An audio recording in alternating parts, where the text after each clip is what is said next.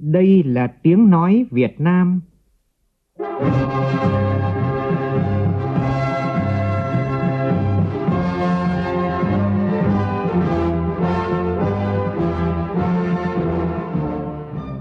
là tiếng nói Việt Nam, phát thanh từ Hà Nội, thủ đô nước Cộng hòa xã hội chủ nghĩa Việt Nam.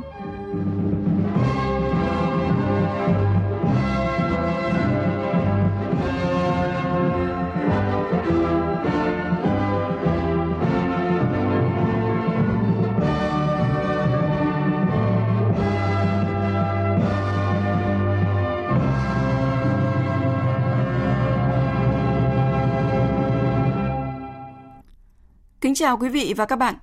Mời quý vị và các bạn nghe chương trình Thời sự trưa của Đài Tiếng Nói Việt Nam. Chương trình có những nội dung chính sau đây.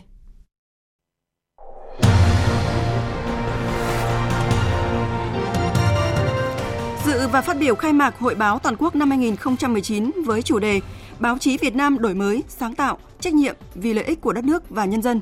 Thủ tướng Nguyễn Xuân Phúc mong muốn báo chí chú trọng tuyên truyền những mặt tích cực để góp phần lan tỏa những giá trị tốt đẹp, tạo niềm tin, sự phấn khởi và lạc quan trong xã hội. Chủ tịch Quốc hội Nguyễn Thị Kim Ngân dự lễ kỷ niệm 30 năm thành lập và đón nhận huân chương lao động hạng nhất của Tổng công ty Tân Cảng Sài Gòn. Báo cáo nhân quyền năm 2018 của Bộ Ngoại giao Mỹ vừa đưa ra một số nhận định thiếu khách quan về tình hình Việt Nam. Trong chương trình, biên tập viên Đài Tiếng Nói Việt Nam có bài phân tích về vấn đề này. Liên tiếp xảy ra hai vụ xả súng tại hai nhà thờ Hồi giáo ở New Zealand khiến hàng chục người thương vong. Thượng viện Mỹ thông qua nghị quyết chấm dứt tuyên bố tình trạng khẩn cấp của Tổng thống Donald Trump. Ngay lập tức, ông Donald Trump tuyên bố sẽ dùng quyền phủ quyết của mình.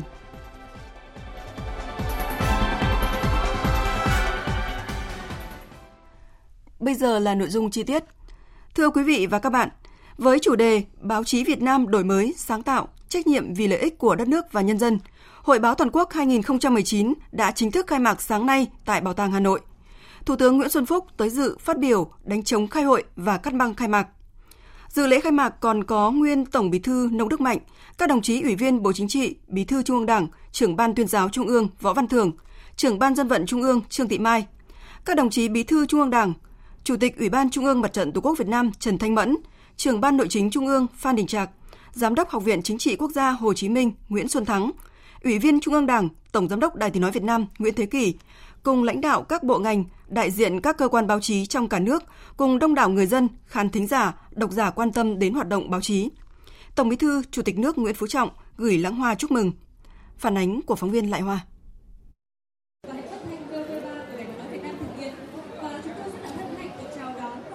Thủ tướng Nguyễn Xuân Phúc cùng lãnh đạo Đảng, Nhà nước đã tham quan gian trưng bày chuyên đề báo chí với công tác xây dựng Đảng của Liên tri hội Nhà báo Nhân dân, gian trưng bày chuyên đề báo chí với sự kiện nổi bật của đất nước của Liên tri hội Nhà báo Bộ Thông tin Truyền thông, nguồn thông tin tin cậy của Liên tri hội Nhà báo Thông tấn xã Việt Nam, báo chí với công cuộc phòng chống tham nhũng của Hội Nhà báo Việt Nam, vân vân. Tại gian trưng bày của Đài Tiếng Nói Việt Nam, Thủ tướng Nguyễn Xuân Phúc đã ân cần thăm hỏi cán bộ động viên, biên tập viên, kỹ thuật viên của đài, Thủ tướng đánh giá Đài Tiếng Nói Việt Nam đã đầu tư công sức trí tuệ, sáng tạo để tạo ra gian trưng bày có nhiều thông tin mở, thân thiện, tạo ra sự tương tác với công chúng đến với hội báo. Gian trưng bày đã thể hiện thương hiệu tiếng nói Việt Nam với bốn loại hình báo chí, phát thanh, truyền hình, báo in và báo mạng điện tử đến với công chúng. Tại lễ khai mạc, Chủ tịch Hội Nhà báo Việt Nam, trưởng Ban chỉ đạo Hội báo Toàn quốc 2019 Thuận Hữu cho rằng, Hội báo Toàn quốc cho thấy rõ báo chí Việt Nam hoạt động kỷ cương, chuyên nghiệp hơn, hình thức thể hiện cũng phong phú, sinh động hơn, ý thức chuyên môn, đạo đức nghề nghiệp được quan tâm hơn. Từ những thành tích ấn tượng ấy, những người làm báo Việt Nam ngày càng nhận thức sâu sắc về yêu cầu nóng bỏng, phải đổi mới sáng tạo, trách nhiệm để vượt qua những thách thức khó khăn, không ngừng vươn lên, nâng cao tính chiến đấu và tính nhân văn của báo chí vì lợi ích của đất nước và nhân dân.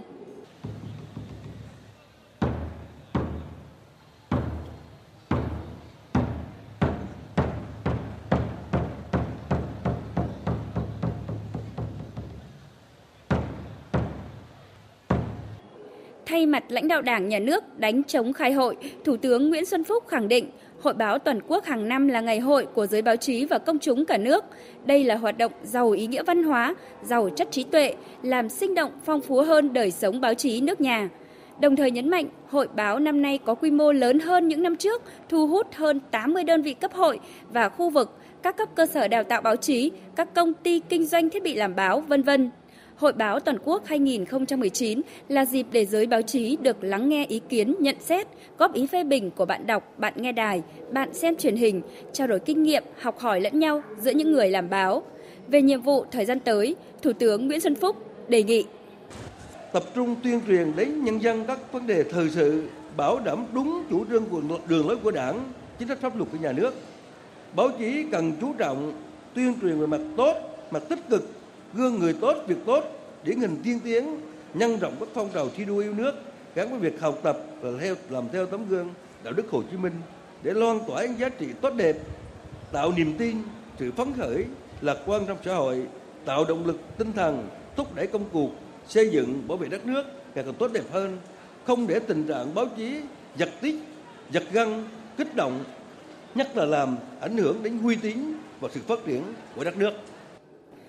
Thủ tướng Nguyễn Xuân Phúc cũng yêu cầu các cơ quan báo chí phải thông tin nhanh nhạy, chính xác, khách quan, trung thực, vừa là kênh phổ biến tuyên truyền của Đảng nhà nước, vừa phản ánh kịp thời trung thực những ý kiến nguyện vọng của nhân dân, truyền tải thông tin thiết thực của người dân, tăng cường hoạt động tránh những hoạt động báo chí mạng xã hội, phát huy vai trò nâng cao trách nhiệm của cơ quan báo chí, cơ quan chủ quản báo chí trong công cuộc đấu tranh phòng chống suy thoái, tham nhũng, lãng phí, tiêu cực trên tinh thần nghị quyết Trung ương 4 khóa 12.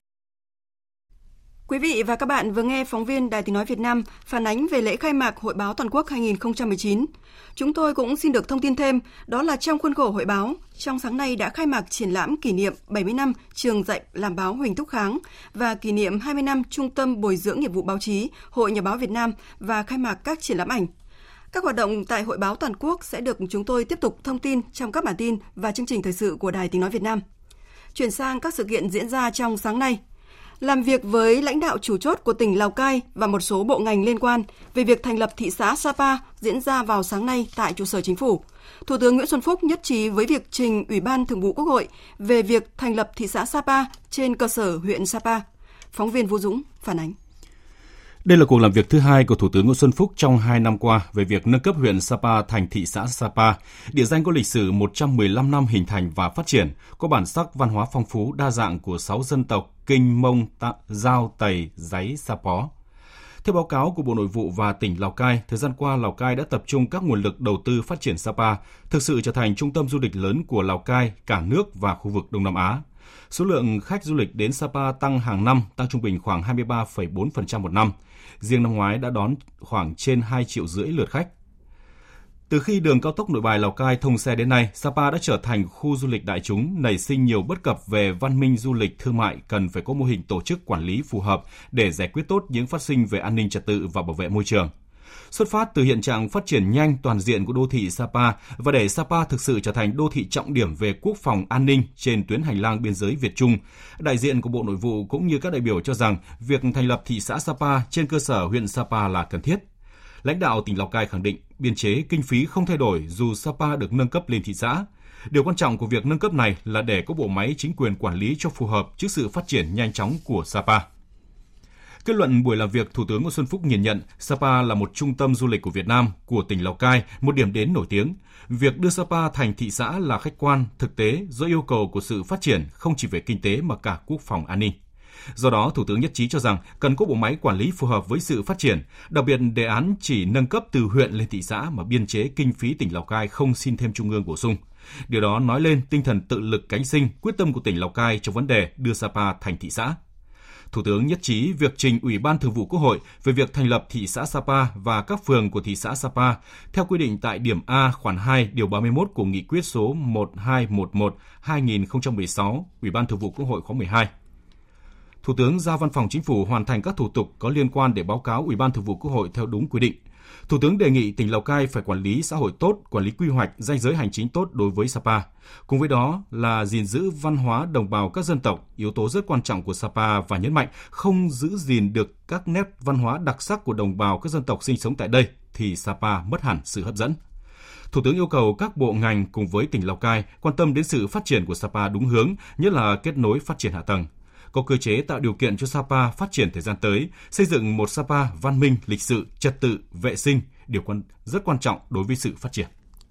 Sáng nay tại Tân Cảng, Cát Lái, thành phố Hồ Chí Minh, Tổng công ty Tân Cảng Sài Gòn tổ chức lễ kỷ niệm 30 năm ngày truyền thống Tổng công ty Tân Cảng Sài Gòn 15 tháng 3 năm 1989, 15 tháng 3 năm 2019 và đón nhận huân chương lao động hạng nhất. Phát biểu tại lễ kỷ niệm, Chủ tịch Quốc hội Nguyễn Thị Kim Ngân đánh giá, trong quá trình phát triển, Tổng công ty Tân Cảng Sài Gòn là doanh nghiệp chủ động hội nhập, kinh doanh hiệu quả, đảm bảo an toàn và phát triển tốt vốn nhà nước. Tổng công ty đã đánh dấu thương hiệu Việt Nam có tên trên bản đồ 21 cụm cảng container với sản lượng thông quan lớn nhất thế giới. Phản ánh của phóng viên Lê Tuyết. Ngày 15 tháng 3 năm 1989, sự ra đời của quân cảng Sài Gòn đã đánh dấu bước phát triển mới trong thành phần lực lượng của quân chủng hải quân. Đó là hình ảnh của những người chiến sĩ hải quân không chỉ với đường Hồ Chí Minh trên biển, đường không dấu, tàu không số, hay ở sự hiện diện thường xuyên ngày và đêm trên các vùng biển đảo để bảo vệ vững chắc chủ quyền thiêng liêng của Tổ quốc, mà còn trên mặt trận sản xuất, xây dựng kinh tế.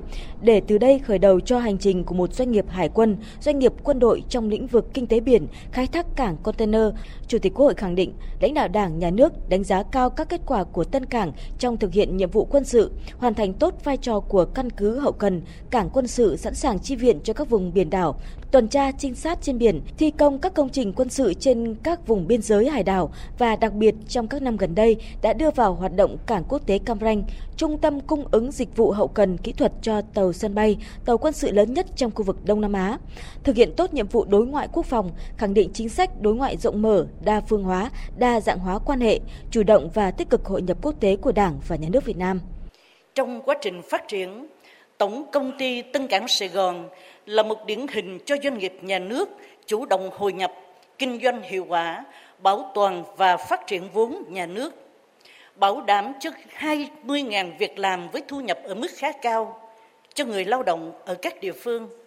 Tổng công ty đã từng bước xây dựng nên hệ thống 28 cơ sở hạ tầng cảng biển, kho bãi trên khắp các vùng kinh tế trọng điểm, trong đó có cảng lớn nhất Việt Nam như Tân Cảng Cát Lái, cụm ba cảng nước sâu tại Cái Mép và cảng container quốc tế Hải Phòng, cảng nước sâu đầu tiên tại khu vực miền Bắc, bảo đảm cho hoạt động xuất nhập khẩu của nước ta với gần 50% thị trường container thông qua các cảng biển của cả nước, nâng cao năng lực cạnh tranh, đặc biệt đã khẳng định thương hiệu của Việt Nam trong lĩnh vực kinh tế biển và dịch vụ logistics. Hơn thế nữa, còn đánh dấu thương hiệu Việt Nam có tên trên bản đồ 21 cụm cảng container có sản lượng thông qua lớn nhất thế giới. Chủ tịch Quốc hội nhấn mạnh, trong những năm gần đây, tình hình khu vực và thế giới được dự báo sẽ tiếp tục có những diễn biến nhanh chóng và phức tạp. Nhiệm vụ xây dựng và bảo vệ Tổ quốc Việt Nam xã hội chủ nghĩa đặt ra yêu cầu rất cao, nhất là bảo vệ biển đảo và thực hiện có hiệu quả chiến lược phát triển kinh tế bền vững, kinh tế biển Việt Nam đến năm 2030, tầm nhìn đến năm 2045 mà Đảng đã đề ra đề nghị lãnh đạo các bộ ngành, lãnh đạo thành phố Hồ Chí Minh và các địa phương quan tâm tạo điều kiện để tổng công ty phát huy tốt mọi nguồn lực, tăng cường đầu tư, mở rộng địa bàn, thực hiện tốt nhiệm vụ quân sự quốc phòng và nhiệm vụ sản xuất kinh doanh. Tại buổi lễ, thay mặt cho lãnh đạo Đảng, Nhà nước, Chủ tịch Quốc hội đã trao huân chương lao động hạng nhất cho Tổng công ty Tân Cảng Sài Gòn. Lễ kỷ niệm 60 năm ngày phát sóng đầu tiên chương trình phát thanh Quân đội Nhân dân 16 tháng 3 năm 1959, 16 tháng 3 năm 2019 và đón nhận bằng khen của Thủ tướng Chính phủ và của Bộ trưởng Bộ Quốc phòng đã diễn ra sáng nay tại Hà Nội. Phóng viên Nguyên Nhung đưa tin. Trong suốt 60 năm qua, chương trình phát thanh Quân đội Nhân dân được Quân ủy Trung ương và Bộ Quốc phòng xác định là tờ báo nói hàng ngày của lực lượng vũ trang nhân dân, tuyên truyền về nhiệm vụ quân sự quốc phòng và các hoạt động của quân đội, về nhiệm vụ bảo vệ Tổ quốc trên làn sóng của Đài Tiếng Nói Việt Nam. Các chương trình như câu chuyện truyền thanh, nói chuyện chuyên đề dành cho các bạn trẻ trong quân đội, văn nghệ tổng hợp quân đội, ca nhạc theo thư yêu cầu, người chiến sĩ hôm nay, vân vân đã thu hút lôi cuốn hấp dẫn đông đảo bạn nghe đài trong cả nước góp phần nâng cao đời sống tinh thần cho bộ đội, bồi dưỡng phẩm chất tốt đẹp của bộ đội Cụ Hồ, phát huy truyền thống vẻ vang của lực lượng vũ trang nhân dân ta trong thời kỳ đổi mới, thắt chặt tình đoàn kết quân dân trong nhiệm vụ xây dựng và bảo vệ Tổ quốc. Nhờ đổi mới mạnh mẽ, nâng cao chất lượng, hình thức thể hiện chương trình, trong những năm qua, chương trình phát thanh Quân đội Nhân dân đã có hàng chục tác phẩm đạt giải báo chí quốc gia, giải báo chí toàn quốc về xây dựng Đảng, giải thưởng của Bộ Quốc phòng, liên hoan phát thanh toàn quốc và của các ban ngành, đoàn thể ở Trung ương phát động.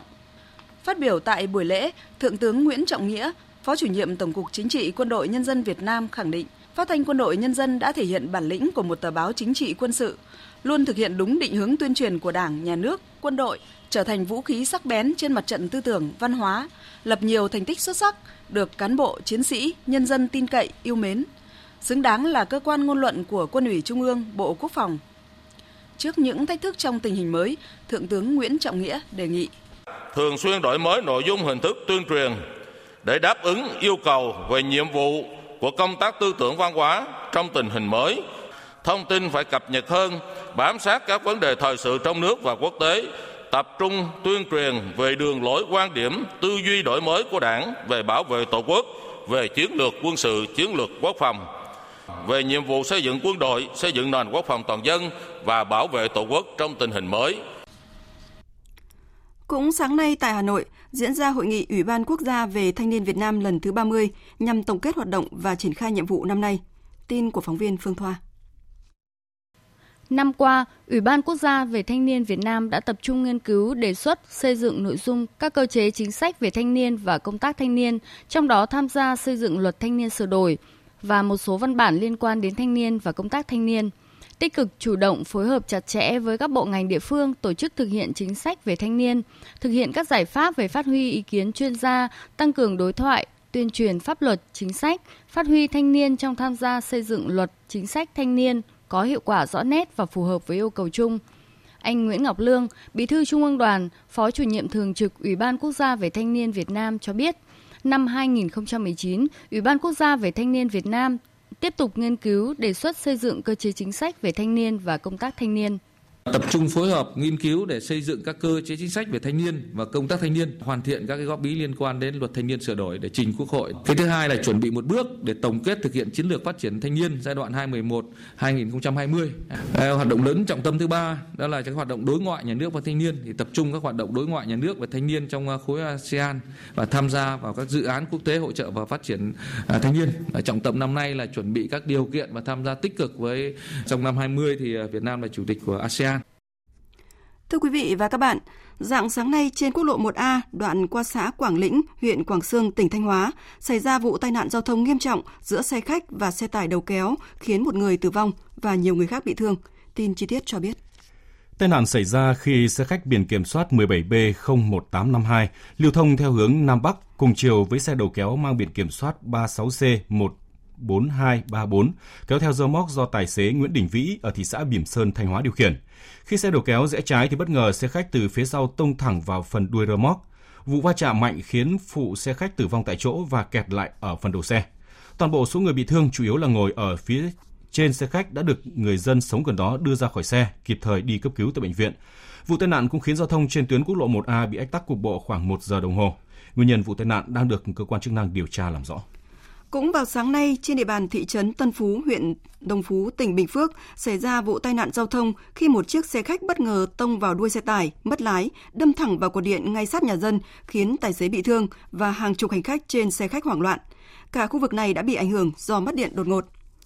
Còn tại thị trấn Phước Bửu, huyện Xuyên Mộc, tỉnh Bà Rịa Vũng Tàu, sáng nay xảy ra vụ cháy kiosk ở số 15 Lê Thành Duy khiến ba nạn nhân tử vong. Tin của phóng viên cơ quan thường trú tại thành phố Hồ Chí Minh. Người dân sống xung quanh khu vực này cho biết khoảng hơn 3 giờ sáng mọi người đang ngủ thì nghe tiếng nổ kèm theo mùi khói nồng nặc nên thức dậy và phát hiện đám cháy xuất phát từ kiosk trước sân số 51 đường Lê Thành Duy. Lực lượng phòng cháy chữa cháy công an tỉnh Bà Rịa Vũng Tàu đã được huy động đến hiện trường để dập lửa. Sau khi ngọn lửa được dập tắt, lực lượng chữa cháy phát hiện có 3 nạn nhân tử vong bên trong gồm ông Huỳnh Tấn Dương, 46 tuổi, chủ kiosk, cháu Huỳnh Thị Kim Ngân, 10 tuổi và một phụ nữ chưa rõ tên tuổi. Tại hiện trường, kiosk chất đầy hàng điện tử đã bị cháy rụi hoàn toàn, hai chiếc xe máy của nạn nhân để ngoài sân cũng bị ngọn lửa thiêu rụi. Cơ quan công an tỉnh Bà Rịa Vũng Tàu đang điều tra làm rõ nguyên nhân vụ việc. Tiếp theo sẽ là một số thông tin thời tiết.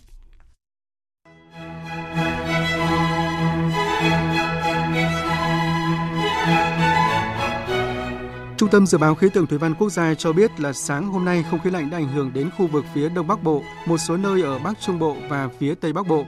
Dự báo trưa và chiều nay không khí lạnh sẽ tiếp tục ảnh hưởng đến các nơi khác ở Bắc Trung Bộ và một số nơi ở phía Tây Bắc Bộ.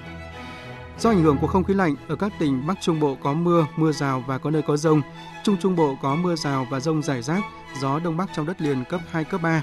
Các tỉnh phía Đông Bắc Bộ trời trở rét, nền nhiệt cao nhất trong ngày hôm nay chỉ từ 19 đến 22 độ. Ở Nam Bộ vẫn là những ngày có nắng, có nơi nắng nóng, nhiệt độ từ 32 đến 35 độ, có nơi trên 35 độ. Chương trình Thời sự trưa tiếp tục với phần tin thế giới. Thưa quý vị và các bạn, như chúng tôi đã đưa tin, sáng nay tại thành phố Christchurch, New Zealand đã xảy ra ít nhất hai vụ xả súng nhằm vào hai nhà thờ Hồi giáo ở khu vực trung tâm. Số người thiệt mạng và bị thương có thể lên tới hàng chục người. Một số nguồn tin truyền thông cho biết ít nhất là có từ 9 đến 27 người thiệt mạng và hơn 50 người khác bị thương. Tuy nhiên, đây vẫn chưa phải là con số chính thức. Biên tập viên Đài Tiếng Nói Việt Nam cập nhật thông tin. Vụ xả súng đầu tiên diễn ra tại nhà thờ Anno với khoảng 10 người bị cho là đã thiệt mạng. Một thi thể được nhìn thấy nằm ngoài bên nhà thờ này. Cảnh sát đã kêu gọi người dân không nên ra khỏi nhà vào thời điểm này. Nhân chứng cho hay trong nhà thờ Anno có khoảng 200 người đang cầu nguyện. Họ mô tả tay súng là người da trắng khoảng 30 đến 40 tuổi và có rất nhiều băng đạn trên người. Trong khi đó, các nhân chứng cho biết đã nghe nhiều tiếng súng vang lên tại khu vực nhà thờ Linwood. Một người đi lễ bên trong được cho là đã bắn trả các tay súng. Một trong các tay súng được cho là đã quay phim cảnh nã súng vào các nạn nhân. Trong khi đó còn có thông tin một vụ nổ súng thứ ba cũng diễn ra bên ngoài bệnh viện Christchurch, cách nhà thờ khoảng 2 km nhưng không được xác nhận. Tờ người bảo vệ của Anh dẫn lời cảnh sát xác nhận phát hiện một chiếc xe hơi có chứa bom bên trong tại đường Strickland, cách nhà thờ Annor khoảng 3 km. Cảnh sát New Zealand đã ngay lập tức được triển khai. Nhiều xe cấp cứu đã có mặt tại nhà thờ Annor ở trung tâm thành phố Christchurch và nhà thờ Linwood. Cảnh sát triển khai dày đặc tại bệnh viện Christchurch. Phát biểu ngay sau khi vụ tấn công xảy ra, Thủ tướng New Zealand Jacinda Ardern cho biết đây là một trong những ngày đen tối nhất của New Zealand. Rõ ràng đây là một vụ tấn công bạo lực đặc biệt và không ngờ tới được. Hiện cảnh sát đã bắt giữ một nghi phạm nhưng cũng có thể có đồng phạm và có thể một số địa điểm khác liên quan đến vụ tấn công. Cảnh sát sẽ công bố chi tiết cụ thể tình hình. Thủ tướng New Zealand khẳng định sẽ không để cho những hành động bạo lực như thế này tiếp diễn tại New Zealand. Hãng tin CNN đưa tin cảnh sát đã bắt giữ 4 nghi phạm và hiện chưa rõ còn đối tượng nào khác hay không. Tất cả các trường học tại Christchurch đã đóng cửa. Cảnh sát cũng khuyến cáo người dân không nên ra ngoài. Người Hồi giáo chỉ chiếm hơn 1% dân số New Zealand. Còn tại Nigeria, một nhóm tay súng chưa rõ danh tính đã giết hại 17 thành viên của một đội dân phòng của làng Zanrua thuộc bang Kudana, miền Bắc nước này trước đó một ngày. Vụ việc xảy ra khi các tay súng đã vào làng và ăn trộm rất nhiều bò của người dân. Sau đó thì một đội dân quân đã truy đuổi các tay súng trong rừng sâu. Đụng độ đã xảy ra giữa hai bên khiến 17 thành viên của đội dân quân thiệt mạng. Chuyển sang các thông tin quốc tế đáng chú ý khác. Sáng nay, kỳ họp thứ hai Đại hội đại biểu nhân dân toàn quốc, tức là Quốc hội Trung Quốc khóa 13 đã bế mạc sau hơn 10 ngày làm việc. Phóng viên Bích Thuận thường trú tại Trung Quốc đưa tin. Theo nội dung các báo cáo được thông qua, năm 2019, Trung Quốc đặt ra mục tiêu tăng trưởng GDP từ 6% đến 6,5%. Mức tăng trưởng đủ để Bắc Kinh có thể hoàn thành mục tiêu xây dựng toàn diện xã hội khá giả. Ưu tiên tạo việc làm với việc tăng thêm 11 triệu việc làm mới. Tiếp tục thi hành chính sách tài chính tích cực và chính sách tiền tệ vững chắc với sự điều chỉnh hợp lý, thúc đẩy Internet cộng, mở rộng công nghệ thông minh cộng, vân vân. Năm 2019 là năm bản lề tiến tới thực hiện mục tiêu 100 năm lần thứ nhất – hoàn thành việc xây dựng toàn diện xã hội khá giả. Chính vì vậy, những mục tiêu đảm bảo dân sinh như tạo việc làm, giảm thuế phí, hỗ trợ doanh nghiệp tư nhân phát triển hay tập trung thu hút đầu tư nước ngoài, phát triển khoa học công nghệ vân vân, đặc biệt được Trung Quốc coi trọng. Hôm nay, chính phủ Nhật Bản chính thức công bố pháp lệnh mới liên quan tới tư cách lưu trú đối với lao động người nước ngoài khi chính sách mở rộng tiếp nhận lao động nước ngoài được thực thi vào ngày 1 tháng 4 tới. Phóng viên Bùi Hùng, thường trú tại Nhật Bản, đưa tin. Tư cách lưu trú mới chia ra làm hai loại, đó là kỹ năng đặc định 1 và kỹ năng đặc định 2. Kỹ năng đặc định 1 được áp dụng đối với những lao động có trình độ tiếng Nhật và kinh nghiệm kỹ năng đáp ứng được yêu cầu công việc. Visa sẽ được cấp một lần là 5 năm. Kỹ năng đặc định 2 được áp dụng cho trường hợp người lao động đỗ kỳ thi đánh giá năng lực tiếng Nhật. Trường hợp này sẽ được cấp visa sống lâu dài tại Nhật Bản và có quyền bảo lãnh người thân trong gia đình sang Nhật cùng sinh sống.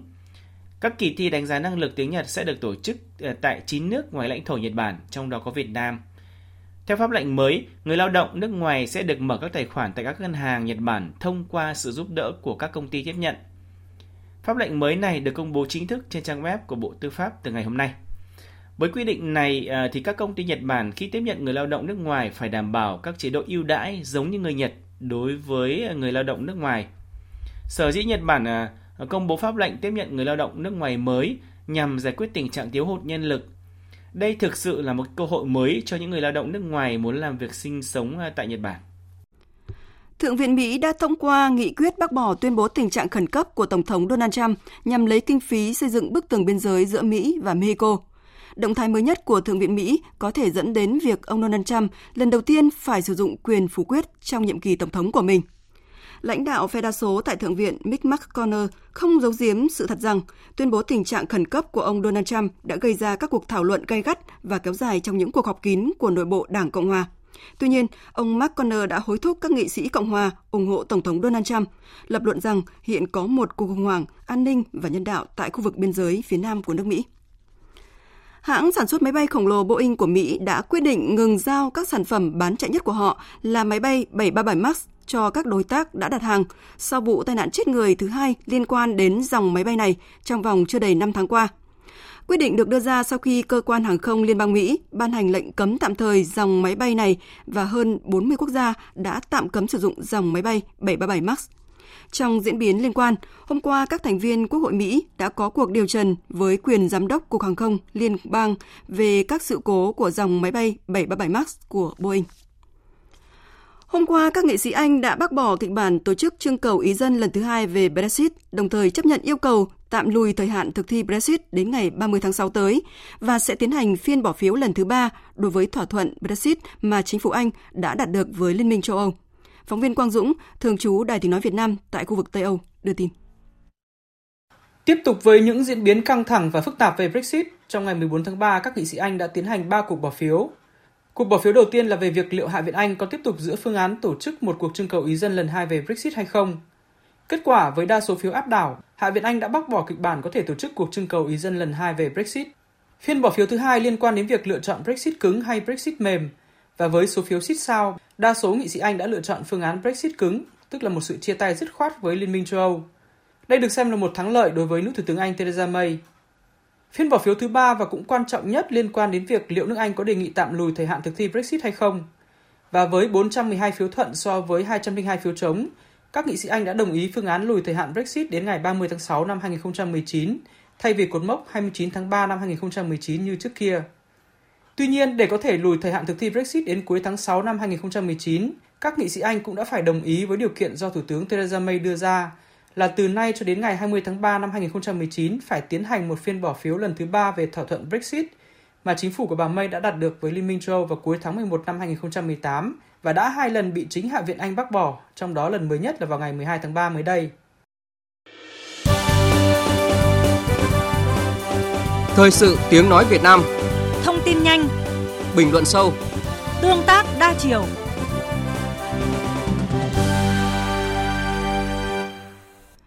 Quý vị và các bạn đang nghe chương trình Thời sự trưa của Đài Tiếng Nói Việt Nam. Thưa quý vị và các bạn, tuy đã khẳng định Việt Nam đạt được nhiều tiến bộ, nhưng báo cáo nhân quyền năm 2018 của Bộ Ngoại giao Mỹ vừa đưa ra một số nhận định thiếu khách quan về tình hình Việt Nam. Trong bối cảnh quan hệ hợp tác Việt Nam-Hoa Kỳ đang phát triển ngày càng tốt đẹp, trong bối cảnh Việt Nam ngày càng đạt được nhiều thành tựu về kinh tế xã hội, bản báo cáo này đang đi ngược lại với những xu thế chung và cũng chưa phản ánh đúng tình chất phản ánh đúng thực chất tình hình Việt Nam. Biên tập viên Hồi Điệp có bài phân tích những minh chứng giàu sức thuyết phục. Mời quý vị và các bạn cùng nghe. Nếu như hai tháng trước đây, ngày 25 tháng 1 năm 2019, bản báo cáo của Việt Nam được thông qua với sự đồng thuận cao tại phiên họp của nhóm làm việc về ra soát định kỳ phổ quát chu kỳ 3 tại Geneva, Thụy Sĩ và sẽ được xem xét chính thức thông qua tại khóa họp thường kỳ lần thứ 41 của Hội đồng Nhân quyền Liên Hợp Quốc dự kiến sẽ diễn ra vào tháng 6 sắp tới. Thì tại phiên điều trần lần thứ 125 của Ủy ban Nhân quyền Liên Hợp Quốc vừa diễn ra hôm 12 tháng 3 cũng tại Thụy Sĩ, Việt Nam đã chứng minh những thành tiệu mới trong việc chăm lo những quyền cơ bản của người dân. Đó là việc ban hành 100 luật mới liên quan tới việc bảo vệ và đẩy mạnh quyền con người. Đó là việc 2 phần 3 người dân Việt Nam được sử dụng Internet – đó là việc tập trung cải cách rất nhiều trong lĩnh vực thực thi pháp luật. Đó là việc luật tiếp cận thông tin chính thức hiệu lực vào năm 2018, đảm bảo quyền tiếp cận thông tin của người dân vân vân. Trước đó, năm 2014, Việt Nam đã phê chuẩn Công ước Liên Hợp Quốc về quyền của người khuyết tật, Công ước chống tra tấn và các hình thức đối xử hoặc trừng phạt tàn bạo, vô nhân đạo hoặc hạ nhục con người. Tất cả một lần nữa chứng tỏ rằng Việt Nam là một quốc gia có trách nhiệm luôn nỗ lực thực thi các chính sách về quyền con người. Đánh giá về những việc làm của Việt Nam, Cố vấn chính sách về pháp quyền của UNDP tại Việt Nam ông Scott Simon cho rằng việc Việt Nam đã tham gia 7 trong tổng số 9 điều ước quốc tế về quyền con người cơ bản là một dấu mốc quan trọng và việc điều chỉnh trong bộ luật hình sự, dân sự và nhiều luật khác cũng là những bước tiến lớn cho việc đảm bảo nhân quyền. Về lý thuyết, nhân quyền có thể là một khái niệm trừu tượng đề cập đến những vấn đề lớn lao, là tổng thể các mối quan hệ xã hội trực tiếp, cụ thể liên quan tới việc thực thi các quyền con người. Nhưng thực tế cho thấy, nhân quyền có lẽ lại là những yếu tố thiết thân nhất liên quan tới cuộc sống của người dân, trong đó có quyền tiếp cận thông tin, quyền tự do ngôn luận, tự do báo chí, quyền người khuyết tật và chống tra tấn và các hình thức đối xử hoặc trừng phạt tàn bạo, vô nhân đạo hoặc hạ nhục con người. Ngay từ bản hiến pháp năm 1946, các quyền cơ bản của con người đã được nhà nước Việt Nam tôn trọng và dần mở rộng trong Hiến pháp năm 1959, được quy định đầy đủ hơn trong Hiến pháp 1980, 1992 và trở thành một vấn đề trọng tâm trong Hiến pháp sửa đổi năm 2013. Lần đầu tiên, văn bản pháp luật quan trọng nhất của nước Cộng hòa xã hội chủ nghĩa Việt Nam đã dành riêng một chương, chương 2, quy định về quyền con người, quyền và nghĩa vụ công dân. Qua đó, nhân quyền đã được hiến định một cách đầy đủ và toàn diện hơn, tạo tiền đề cho những chính sách về biện pháp nhằm thực hiện tốt hơn quyền con người trên thực tế ở Việt Nam. Cũng xin nhắc lại rằng trong tổng số 120 điều của Hiến pháp sửa đổi năm 2013, có tới 36 điều quy định về quyền con người, quyền và nghĩa vụ cơ bản của công dân. Hệ thống pháp luật Việt Nam cũng đã được điều chỉnh theo hướng vì con người, bảo vệ cao nhất các quyền con người. Điều này cho thấy Việt Nam luôn cầu thị, nghiêm túc trong việc thực hiện và đảm bảo quyền con người cho công dân. Những nỗ lực của Việt Nam đã và đang được cộng đồng quốc tế ghi nhận. Tại Diễn đàn Bền vững Việt Nam 2019 diễn ra mới đây, bà Gwen Scantin, Giám đốc quốc gia chương trình phát triển Liên Hợp Quốc tại Việt Nam, đã đánh giá cao thành tiệu kinh tế xã hội mà Việt Nam đạt được, đặc biệt là trong vấn đề xóa đói giảm nghèo. Lấy ví dụ về những nỗ lực của Việt Nam trong việc đảm bảo quyền con người cho mọi đối tượng xã hội, bà Ketin đã đánh giá cao việc Việt Nam có một cơ chế rõ ràng và nhất quán trong việc triển khai các khuyến nghị theo cơ chế giả soát định kỳ phổ quát, hay việc Việt Nam phê chuẩn các công ước của Liên Hợp Quốc về quyền con người, trong đó có Công ước của Liên Hợp Quốc về quyền của người khuyết tật năm 2014. Ngay trong chuyến công du Việt Nam dự nghị thượng đỉnh Mỹ Triều lần thứ hai tại Hà Nội tháng trước, Tổng thống Mỹ Donald Trump cũng đã cảm nhận rõ bầu không khí hòa bình, thân thiện, hữu nghị và cuộc sống hạnh phúc của người dân Việt Nam. Tổng thống Donald Trump đã nhiều lần viết trên Twitter rằng ông yêu thích Việt Nam và mong muốn trở lại nơi này. Đó là những minh chứng cho thấy Việt Nam là điểm đến hấp dẫn, thân thiện, điểm đến của hòa bình, tự do mà nếu không đạt được những thành tiệu tích cực về việc chăm lo sức khỏe, cuộc sống cho người dân, người dân không cảm thấy hạnh phúc thì các vị khách quốc tế cũng không thể cảm nhận rõ điều ấy. Và trong khuôn khổ Dự hội nghị thượng đỉnh Mỹ Triều, Tổng thống Donald Trump cũng không đưa ra những quan điểm của ông về vấn đề nhân quyền của Việt Nam để nói về việc chăm lo cho quyền con người Việt Nam. Có lẽ tác giả của bản báo cáo nhân quyền năm 2018 của Mỹ nên đến Việt Nam, nên ở Việt Nam một thời gian mới có thể cảm nhận rõ được điều ấy, để thấy rõ được những nỗ lực của Việt Nam trong việc chăm lo cho quyền lợi của người dân. Để rồi từ đó thao gỡ những hiểu lầm, thông tin trung thực đến người dân Mỹ và thế giới, đồng thời bác bỏ những định kiến sai lầm về việc bảo vệ quyền con người ở Việt Nam. Thưa quý vị, thưa các bạn, Hôm qua tại cuộc họp báo thường kỳ của Bộ Ngoại giao, trả lời câu hỏi của phóng viên đề nghị cho biết bình luận của Việt Nam về việc Bộ Ngoại giao Mỹ công bố báo cáo thường niên về nhân quyền năm 2018. Người phát ngôn Bộ Ngoại giao Việt Nam Lê Thị Thu Hằng nêu rõ, tuy đã ghi nhận những thành tựu bảo vệ nhân quyền con người của Việt Nam, báo cáo nhân quyền thường niên năm 2018 của Bộ Ngoại giao Mỹ vẫn chứa đựng một số nhận định thiếu khách quan, dựa trên những thông tin không chính xác, không phản ánh đúng tình hình thực tế của Việt Nam. Việt Nam sẵn sàng trao đổi với Mỹ trong các khuôn khổ hiện có về các vấn đề hai bên cùng quan tâm, trên tinh thần thẳng thắn, cởi mở và tôn trọng lẫn nhau, đóng góp vào việc tăng cường hiểu biết lẫn nhau và thúc đẩy quan hệ đối tác toàn diện giữa hai nước. Chương trình Thời sự trưa tiếp tục với các nội dung đáng chú ý sau.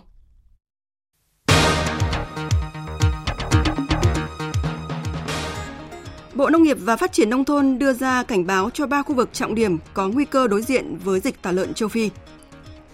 Thượng đỉnh Mỹ-Trung Quốc sẽ không diễn ra trong tháng 3 này như dự kiến.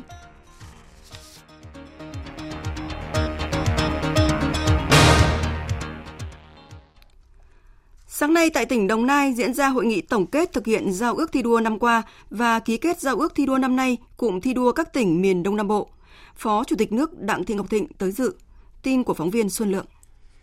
Năm nay, các tỉnh trong cụm thi đua Đông Nam Bộ đặt mục tiêu tiếp tục bám sát các chỉ tiêu phát triển kinh tế xã hội và nhiệm vụ trọng tâm của từng địa phương. Thông qua các phong trào thi đua, chú trọng phát hiện, bồi dưỡng và nhân rộng các điển hình tiên tiến. Các tỉnh Đông Nam Bộ quyết tâm phân đấu hoàn thành và vượt mức các chỉ tiêu về phát triển kinh tế xã hội năm nay, phát triển bền vững, tốc độ tăng trưởng cao. Phát biểu tại lễ ký kết, Phó Chủ tịch nước Đặng Thị Ngọc Thịnh đề nghị năm nay các địa phương cần tích cực bứt phá, đạt các chỉ tiêu cao hơn năm trước theo tinh thần của Thủ tướng Chính phủ. Đây là thách thức đòi hỏi quyết tâm của chính quyền các địa phương để về đích với kết quả cao nhất. Trong hai ngày hôm qua và hôm nay, tại xã Thanh Thủy, huyện Vị Xuyên, tỉnh Hà Giang, Trung ương Đoàn Thanh niên Cộng sản Hồ Chí Minh, Trung ương Hội Liên hiệp Thanh niên Việt Nam cùng với Bộ Tư lệnh Bộ đội Biên phòng tổ chức chương trình Tháng 3 Biên giới năm 2019. Tin của phóng viên Phương Thoa. Chương trình Tháng 3 biên giới được triển khai hàng năm tại các tỉnh, thành phố giáp biên giới. Ban tổ chức trao 1.000 góc học tập cho các em học sinh tiểu học có hoàn cảnh khó khăn, gia đình chính sách và tặng 6.000 lá cờ Tổ quốc cho nhân dân 25 tỉnh có đường biên giới, tặng 40 xuất quà cho các cựu chiến binh mặt trận Vị Xuyên. Dịp này, tổ chức khám bệnh tư vấn sức khỏe cấp phát thuốc miễn phí cho 500 người dân xã Thanh Thủy và tiến hành đổ bê tông tuyến đường từ Đài Hương 468 vào thôn Nậm Ngặt, xã Thanh Thủy. Đây là thôn giáp biên giới, nơi gánh chịu hậu quả ác liệt nhất của chiến tranh biên giới Vị Xuyên. Tổng kinh phí cho các hoạt động của chương trình gần 1 tỷ rưỡi đồng. Sáng nay tại huyện biên giới Quan Sơn, tỉnh Thanh Hóa, diễn ra lễ công bố tour du lịch Quan Sơn Thanh Hóa, Viên Say, tỉnh Hủa Phan Lào. Đây là một trong những hoạt động quan trọng nhằm cụ thể hóa việc thực hiện thỏa thuận hợp tác toàn diện của hai tỉnh Thanh Hóa và Hủa Phan giai đoạn 2016-2020. Tin của phóng viên Sĩ Đức. Đây là lần đầu tiên hai tỉnh Thanh Hóa và Hủa Phan tổ chức kết nối tour du lịch. Tham gia tour du lịch này thì du khách sẽ được tham quan hội chợ xuân, khảo sát khu du lịch cộng đồng bản Ngàm, trải nghiệm treo bè mảng, đánh chài bắt cá trên sông Luồng và tham gia chương trình giao lưu văn nghệ đốt lửa trại tại bản Ngàm, xã Sơn Điện, huyện Quan Sơn.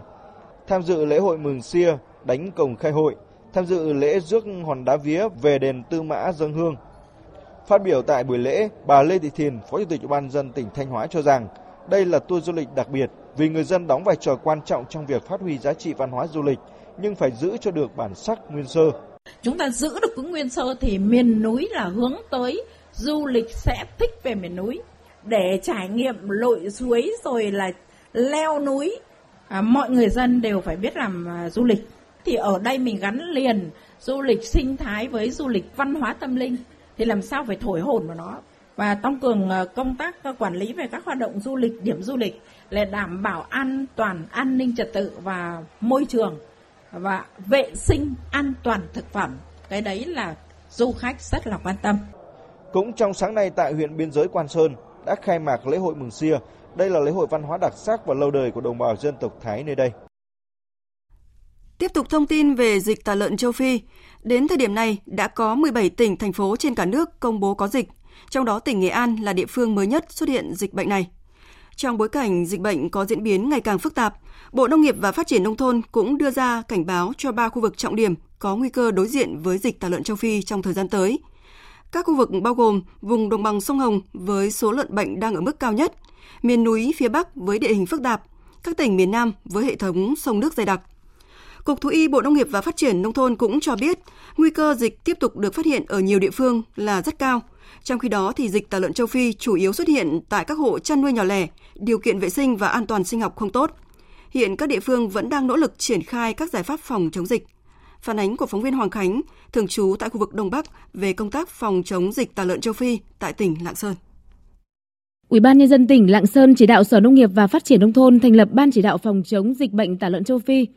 Lực lượng chức năng cũng chuẩn bị đầy đủ nhân lực, vật lực, hỗ trợ các huyện, thành phố trong công tác phòng chống dịch và thành lập các chốt kiểm dịch ở các địa bàn trọng yếu, tổ chức tuyên truyền đến tận các hộ chăn nuôi và các cơ sở chế biến kinh doanh thịt lợn. Ông Nguyễn Văn Hồng, chủ lò giết mổ gia súc ở thành phố Lạng Sơn nói. Quy định nhà nước đề ra là các chủ lò mổ là chấp hành theo là giấy tờ đầy đủ, nguồn gốc xuất xứ là có giấy kiểm dịch bảo hoàng, cũng có cam kết cũng ký hết rồi. Tại khu vực biên giới, Tri Cục Kiểm dịch Động vật vùng Lạng Sơn phối hợp với lực lượng chức năng tăng cường kiểm tra, nâng cao hiệu quả công tác chống buôn lậu lợn và các sản phẩm từ lợn từ biên giới vào nội địa. Ông Đinh Long Xuyên, Phó trưởng phòng Nông nghiệp và Phát triển Nông thôn huyện Văn Lãng cho biết, nguồn thực phẩm tươi sống tại các chợ cũng được các lực lượng chức năng kiểm soát chặt chẽ. Đối với các hộ chăn nuôi trên địa bàn qua kiểm tra thấy rằng bà con có ý thức rất là tốt trong việc tổ chức vệ sinh phòng dịch. Bà con nhân dân cũng không bị hoang mang trước những cái tin thất thiệt, vẫn yên tâm sử dụng sản phẩm từ thịt lợn. Hôm nay, cơ quan cảnh sát điều tra công an huyện Tuy Phong, tỉnh Bình Thuận cho biết đã ra quyết định khởi tố bị can, thực hiện lệnh bắt tạm giam 4 tháng đối với ông Võ Việt Hùng, trưởng ban dân vận huyện ủy Tuy Phong về tội vi phạm các quy định về quản lý đất đai. Phóng viên Việt Quốc thông tin chi tiết. Sau khi thực hiện lệnh bắt và khám xét nơi làm việc tại trụ sở Ban dân vận huyện ủy Tuy Phong, ông Hùng đã được đưa về nhà riêng ở thị trấn Liên Hương, huyện Tuy Phong để khám xét. Cùng với ông Hùng, cơ quan cảnh sát điều tra công an huyện Tuy Phong cũng đã tống đạt quyết định khởi tố bị can, bắt tạm giam đối với ông Hồ Minh, cán bộ phòng Tài nguyên và Môi trường huyện Tuy Phong. Ông Võ Việt Hùng giữ chức trưởng ban dân vận từ tháng 10 năm 2017. Trước đó, ông Hùng là trưởng phòng Tài nguyên và Môi trường huyện Tuy Phong. Trong thời gian là trưởng phòng Tài nguyên và Môi trường huyện Tuy Phong, ông Hùng có các văn bản tham mưu Chủ tịch Ủy ban nhân dân huyện Tuy Phong ký quyết định thu hồi 60 ha đất trên địa bàn huyện. Toàn bộ diện tích đất này ông Hùng tiếp tục tham mưu Chủ tịch Ủy ban nhân dân huyện Tuy Phong ký cho một số cá nhân ở thành phố Hồ Chí Minh thuê. Diện tích đất này trị giá nhiều tỷ đồng và có dấu hiệu vi phạm pháp luật về quản lý đất đai. Cơ quan chức năng đang điều tra mở rộng vụ án.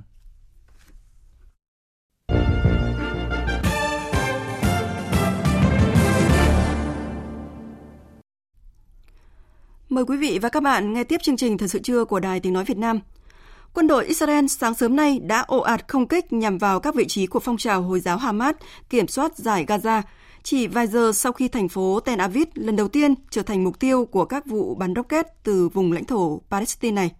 Đây có thể xem là đỉnh điểm của những căng thẳng kéo dài suốt nhiều tháng qua giữa Israel và phong trào Hồi giáo Hamas.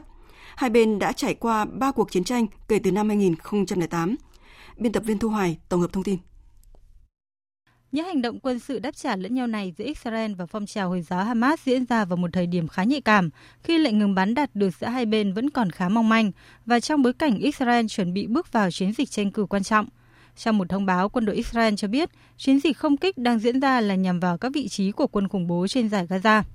Các nhân chứng cho biết đang nghe thấy nhiều tiếng nổ lớn và có khoảng 30 vụ không kích đã xảy ra nhằm vào nhiều địa điểm khác nhau tại vùng lãnh thổ Palestine, gây ra những thiệt hại đáng kể nhưng không có thương vong về người. Trong khi đó, hãng tin Reuters cho biết có bốn tòa nhà của các lực lượng an ninh Hamas đã trúng bom của Israel, tuy nhiên người trong các tòa nhà này đã được sơ tán trước đó.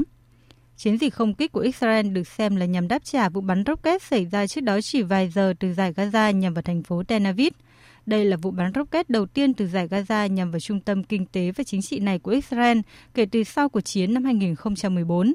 Cả Hamas và phong trào vũ trang Jihad tại giải Gaza đều phủ nhận liên quan. Bộ trưởng Giáo dục Israel Naftali Bennett cho biết. Hai quả tên lửa đã được bắn từ giải Gaza nhằm vào thành phố Tel Aviv. Đây là sự tiếp nối các vụ tấn công kéo dài suốt một năm qua nhằm vào công dân ở miền nam Israel. Đã đến lúc phải đánh bại Hamas, đã đến lúc phải hành động để bảo vệ công dân Israel. Cuộc gặp giữa Tổng thống Donald Trump và Chủ tịch Trung Quốc Tập Cận Bình để hoàn tất một thỏa thuận thương mại sẽ không diễn ra trong tháng 3 như kế hoạch. Bộ trưởng Tài chính Mỹ Steven Mnuchin cho biết hai bên vẫn còn nhiều vấn đề cần giải quyết trong quá trình đàm phán. Phát biểu với báo giới sau phiên điều trần với Ủy ban Tài chính Thượng viện, Bộ trưởng Tài chính Mỹ Steven Mnuchin cho biết hai bên đang nỗ lực nhằm đạt được một thỏa thuận sớm nhất có thể. Tuy nhiên, ông Putin nhấn mạnh còn nhiều việc phải làm, do đó cuộc gặp giữa lãnh đạo hai nước nhằm hoàn tất một thỏa thuận thương mại dự kiến trong tháng 3 này sẽ không diễn ra. Trong khi đó, tại một phiên điều trần khác tại Hạ viện cùng ngày, Bộ trưởng Mnuchin cho biết ông hy vọng các yếu tố trong đàm phán sẽ sớm được giải quyết trong tương lai gần. Về quan hệ Mỹ-Venezuela, Ngoại trưởng Mỹ Mike Pompeo cho biết toàn bộ nhân viên ngoại giao Mỹ đã rời khỏi Venezuela. Trước đó thì Venezuela cũng lệnh cho các nhân viên ngoại giao Mỹ phải rời khỏi nước này trong vòng 72 giờ. Phạm Huân, phóng viên Đài Tiếng Nói Việt Nam, thường trú tại Mỹ, đưa tin.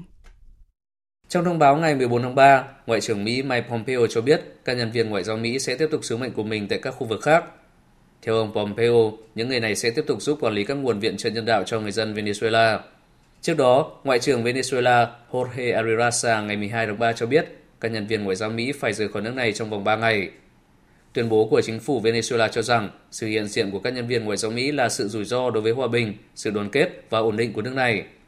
Tuyên bố này được đưa ra sau khi các cuộc đàm phán về việc duy trì các bộ phận lợi ích ngoại giao của hai nước đổ vỡ. Như chúng tôi vừa đưa tin, Hạ viện Anh đã bỏ phiếu thông qua đề xuất của chính phủ trì hoãn Brexit. Cuộc bỏ phiếu này khiến cho thời hạn Brexit ấn định vào ngày 29 tháng 3 theo luật khó có thể thực hiện, mặc dù Thủ tướng Anh Theresa May đã nỗ lực để có thể diễn ra đúng thời hạn. Về phần mình, ngay sau cuộc bỏ phiếu của Hạ viện Anh, EU đã có phản ứng. Biên tập viên Anh Tuấn tổng hợp thông tin. Tối qua, Ủy ban châu Âu cho biết nước Anh sẽ phải chứng minh mọi yêu cầu trì hoãn Brexit dự kiến diễn ra vào cuối tháng 3 này và các nhà lãnh đạo EU sẽ ưu tiên tránh làm ảnh hưởng tới các tổ chức thuộc EU trong quá trình xem xét giải quyết.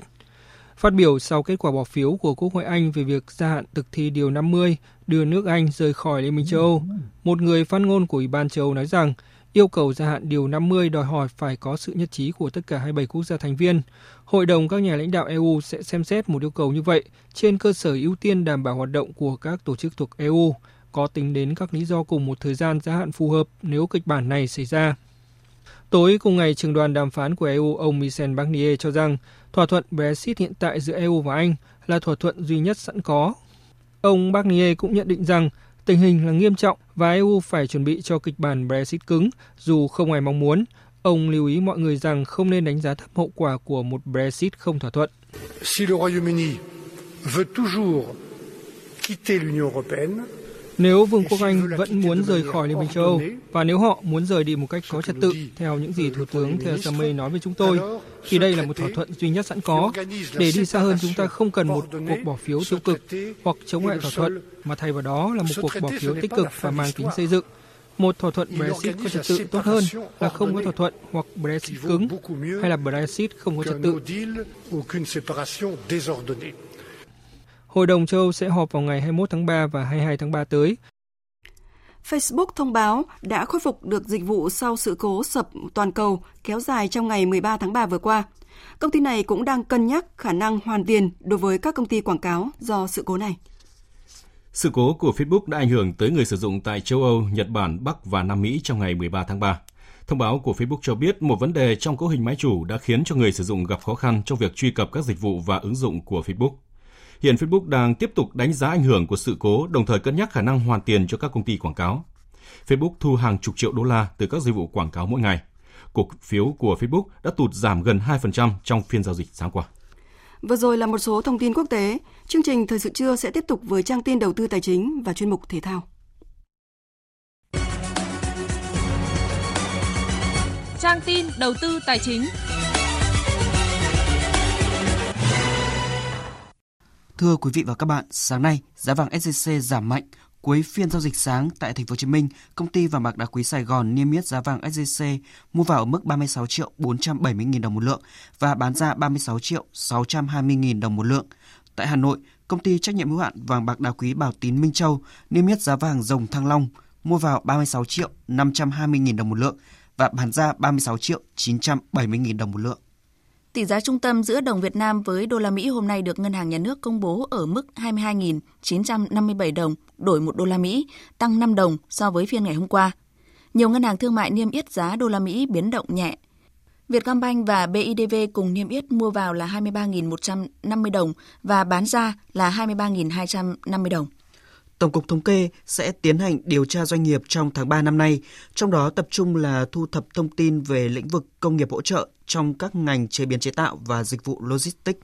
Đây là hai chuyên đề đang được chính phủ và các nhà hoạch định chính sách quan tâm trong việc xây dựng chiến lược phát triển kinh tế xã hội trong thời gian tới. Doanh số bán hàng của thị trường ô tô Việt Nam trong tháng 2 giảm 61% so với trước, mức giảm nhiều nhất từ trước tới nay. Theo báo cáo bán hàng của Hiệp hội các nhà sản xuất ô tô Việt Nam, tình trạng suy giảm diễn ra gần như tương đồng giữa xe lắp ráp ở trong nước và xe nhập khẩu nguyên chiếc. Về diễn biến giao dịch trên thị trường chứng khoán sáng nay, áp lực bán gia tăng ngay từ đầu phiên khiến sắc đỏ lan rộng, đẩy VN Index lùi về dưới mốc tham chiếu.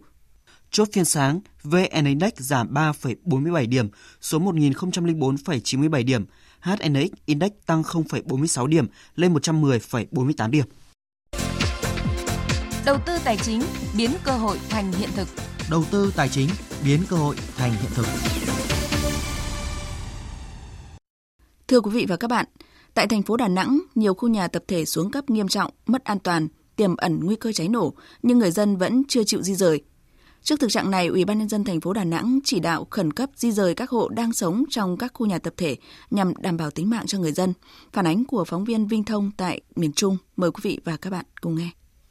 Khu nhà tập thể số 50 52 đường Lê Lai ở phường Thạch Thang, quận Hải Châu, thành phố Đà Nẵng được xây dựng từ thời Pháp đã hơn 100 năm. Đây là nơi sinh sống của chín hộ gia đình nhiều thế hệ với hàng chục nhân khẩu. Đa số bà con ở đây thuộc diện hộ nghèo cận nghèo. Bà Ngô Thị Thúy Minh cho biết, 8 người trong gia đình bà sống ở đây hàng chục năm nay. Mọi sinh hoạt của ba thế hệ trong gia đình gói gọn trong căn phòng tập thể xuống cấp nghiêm trọng. Tường nhà thấm mốc, trần bông tróc lộ cả sắt bị rỉ sét. Chỗ ở mùa nắng oi bức, trời mưa thì nước dột lai láng. Bà Ngô Thị Thúy Minh mong thành phố hỗ trợ tạo điều kiện để người dân có nơi ở mới. Nhà thì nhìn lâu rồi, trên trăm năm rồi nên cũng sợ chứ. Ở thì cũng nỗi lo học phùng. Như đang đi lên cầu thang đang bưng đồ lên thì bê tông trên nó rớt xuống. Nhà thì thuê nhà nước mà nhà nước thì không cho sửa chữa, chờ di giờ thì cũng lâu. Theo khảo sát của Trung tâm Giám định Chất lượng Xây dựng thuộc Sở Xây dựng thành phố Đà Nẵng, thành phố hiện có 8 khu tập thể xuống cấp nghiêm trọng, tập trung ở quận Hải Châu. Các khu này cần có biện pháp chống đỡ khẩn cấp, sơ tán dân ra khỏi khu vực và sớm phá dỡ công trình. Chính quyền địa phương và các cơ quan chức năng đã di dời hai khu nhà tập thể số 10 Trần Bình Trọng và K30 Bạch Đằng. Hiện còn 6 khu khác là 50 năm 2 Lê Lai, 52 Trần Quốc Toản, 87 Lê Lai, số 5 Nguyễn Thế Học, 80 Hùng Vương, K340 Phan Châu Trinh với 29 hộ dân chưa di dời. Bà Nguyễn Thị Minh Nguyệt, trưởng phòng quản lý nhà, Trung tâm quản lý và khai thác nhà Sở Xây dựng thành phố Đà Nẵng cho biết, 8 khu nhà tập thể xuống cấp với mức độ nguy hiểm cấp D được xây dựng từ trước năm 1975. Sau giải phóng, nhà nước tiếp quản giao cho các cơ quan đơn vị quản lý, bố trí cho cán bộ nhân viên vào ở.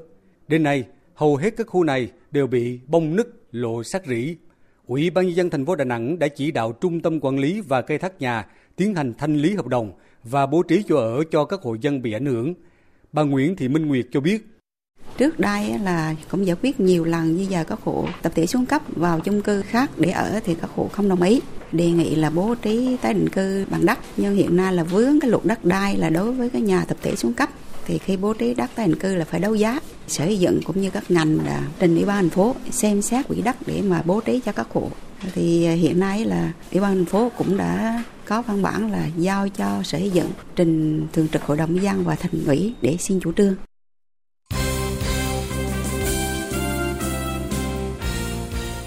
Thưa quý vị và các bạn, hôm qua Bộ trưởng Bộ Văn hóa Thể thao và Du lịch Nguyễn Ngọc Thiện đã làm việc với lãnh đạo Tổng cục Thể dục Thể thao và ban soạn thảo về công tác xây dựng đề án tổng thể, chuẩn bị và tổ chức SEA Games 31, Paragame 11 tại Việt Nam.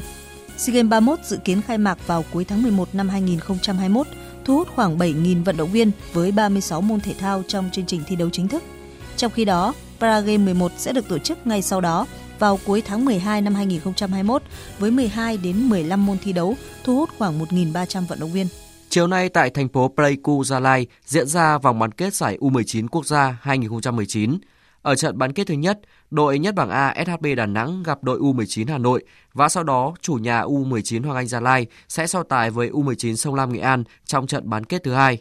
Ở vòng bảng, Sông Lam Nghệ An được 7 điểm, đứng nhất bảng B, còn Hoàng Anh Gia Lai có 6 điểm, xếp nhì bảng A.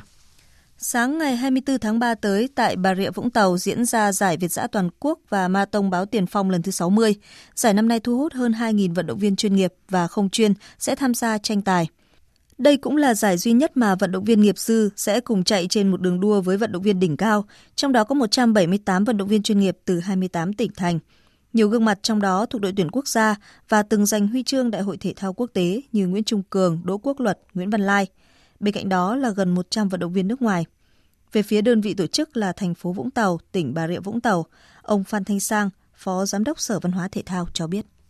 Ở Vũng Tàu thì cái đặc thù là thành phố du lịch ờ, đường rất là đẹp nhưng mà việc tổ chức một cái sự kiện như chúng ta đã nắm ờ, trong một thời điểm đó vào ngày chủ nhật thì rất là khó khăn cho cái liên quan đến công tác du lịch nhưng mà bà rịa vũng tàu chúng tôi xác định đây là một sự kiện của tỉnh bà rịa vũng tàu một cái cơ hội rất là lớn để mà quảng bá về cái thành, cụ thể là thành phố vũng tàu và tỉnh bà rịa vũng tàu đối với lại các địa phương trong cả nước và kể cả quốc tế Giải Việt giã toàn quốc và Ma Tông báo tiền phong lần thứ 60 sẽ có gần 100 giải thưởng được trao cho các cá nhân tập thể đạt thành tích xuất sắc của hai nhóm chuyên nghiệp và phong trào với tổng giá trị giải thưởng gần 500 triệu đồng. Trong đó, đơn vị đăng cai là Vũng Tàu, hỗ trợ gần 200 triệu đồng. Dạng sáng nay diễn ra loạt trận đấu lượt về vòng 16 đội UEFA Europa League. Bóng đá Anh hưởng chọn niềm vui khi Arsenal lội ngược dòng thắng đậm Rennes 3-0, trong khi Chelsea đánh bại Dynamo Kiev 5-0. Do đã đẩy thua Rennes 1-3 ở trận lượt đi trên đất Pháp, Arsenal thắng cách biệt 3 bàn trở lên ở trận lượt về mới có thể đi tiếp. Nhiệm vụ tưởng chừng như không thể, nhưng với sự cổ vũ của đông đảo cổ động viên cùng quyết tâm lội ngược dòng mãnh liệt, Arsenal đã làm được điều họ muốn khi đánh bại Rennes 3-0 trên sân Emirates dạng sáng nay. Trong chiến thắng của Arsenal có cú đúp của tiền đạo Aubameyang và phát lập công của Matthias Lai. Trung cuộc Arsenal vượt qua Ren với tổng tỷ số 4-3 sau hai lượt trận và giành vé vào tứ kết. Phát biểu sau trận đấu, huấn luyện viên Unai Emery bày tỏ sự tự hào về kết quả mà các cầu thủ Arsenal đã giành được. Chúng tôi có thể tự hào về các cổ động viên và sự thể hiện của các cầu thủ trong trận đấu hôm nay. Tôi cho rằng chúng tôi đã chiến đấu rất kiên trì và ổn định trong suốt 90 phút. Chúng tôi đã kiểm soát bóng tốt hơn, tạo ra nhiều cơ hội, nhưng bỏ lỡ cơ hội cũng nhiều. 3-0 chưa phải là kết quả xứng đáng so với những gì mà các cầu thủ Arsenal đã thể hiện, nhưng tôi cho rằng chúng tôi đã làm rất tốt ở trận đấu này.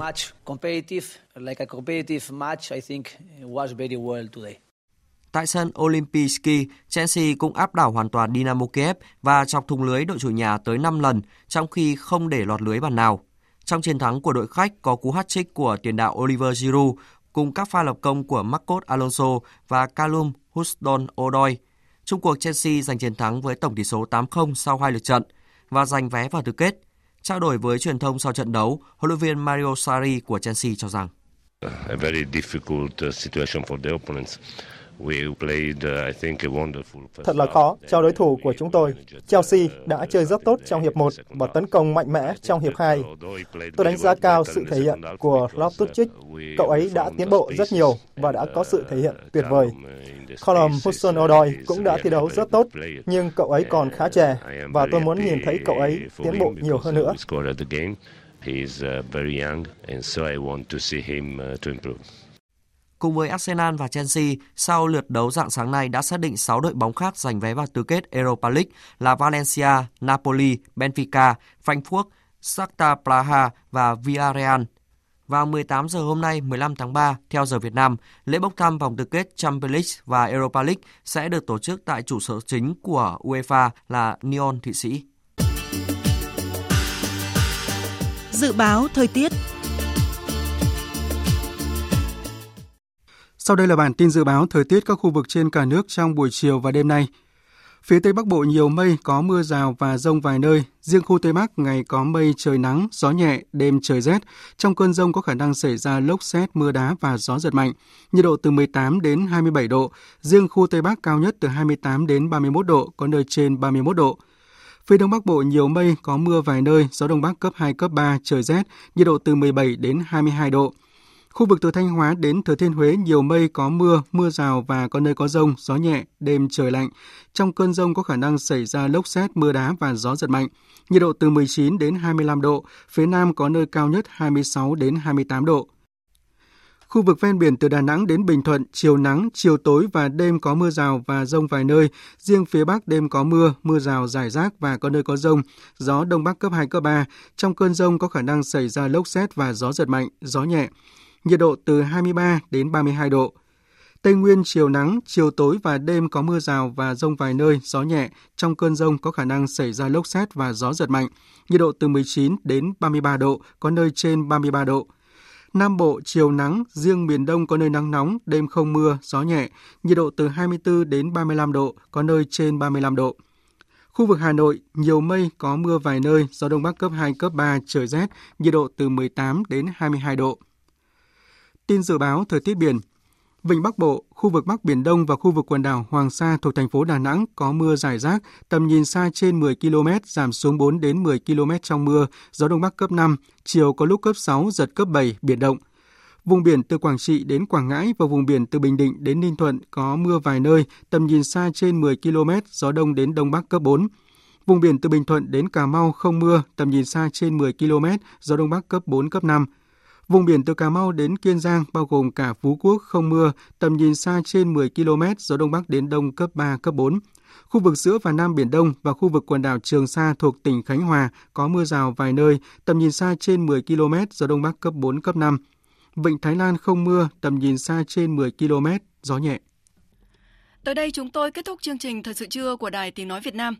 Chương trình do các biên tập viên Minh Châu, Thanh Trường, Đức Hưng và Hằng Nga biên soạn và thực hiện.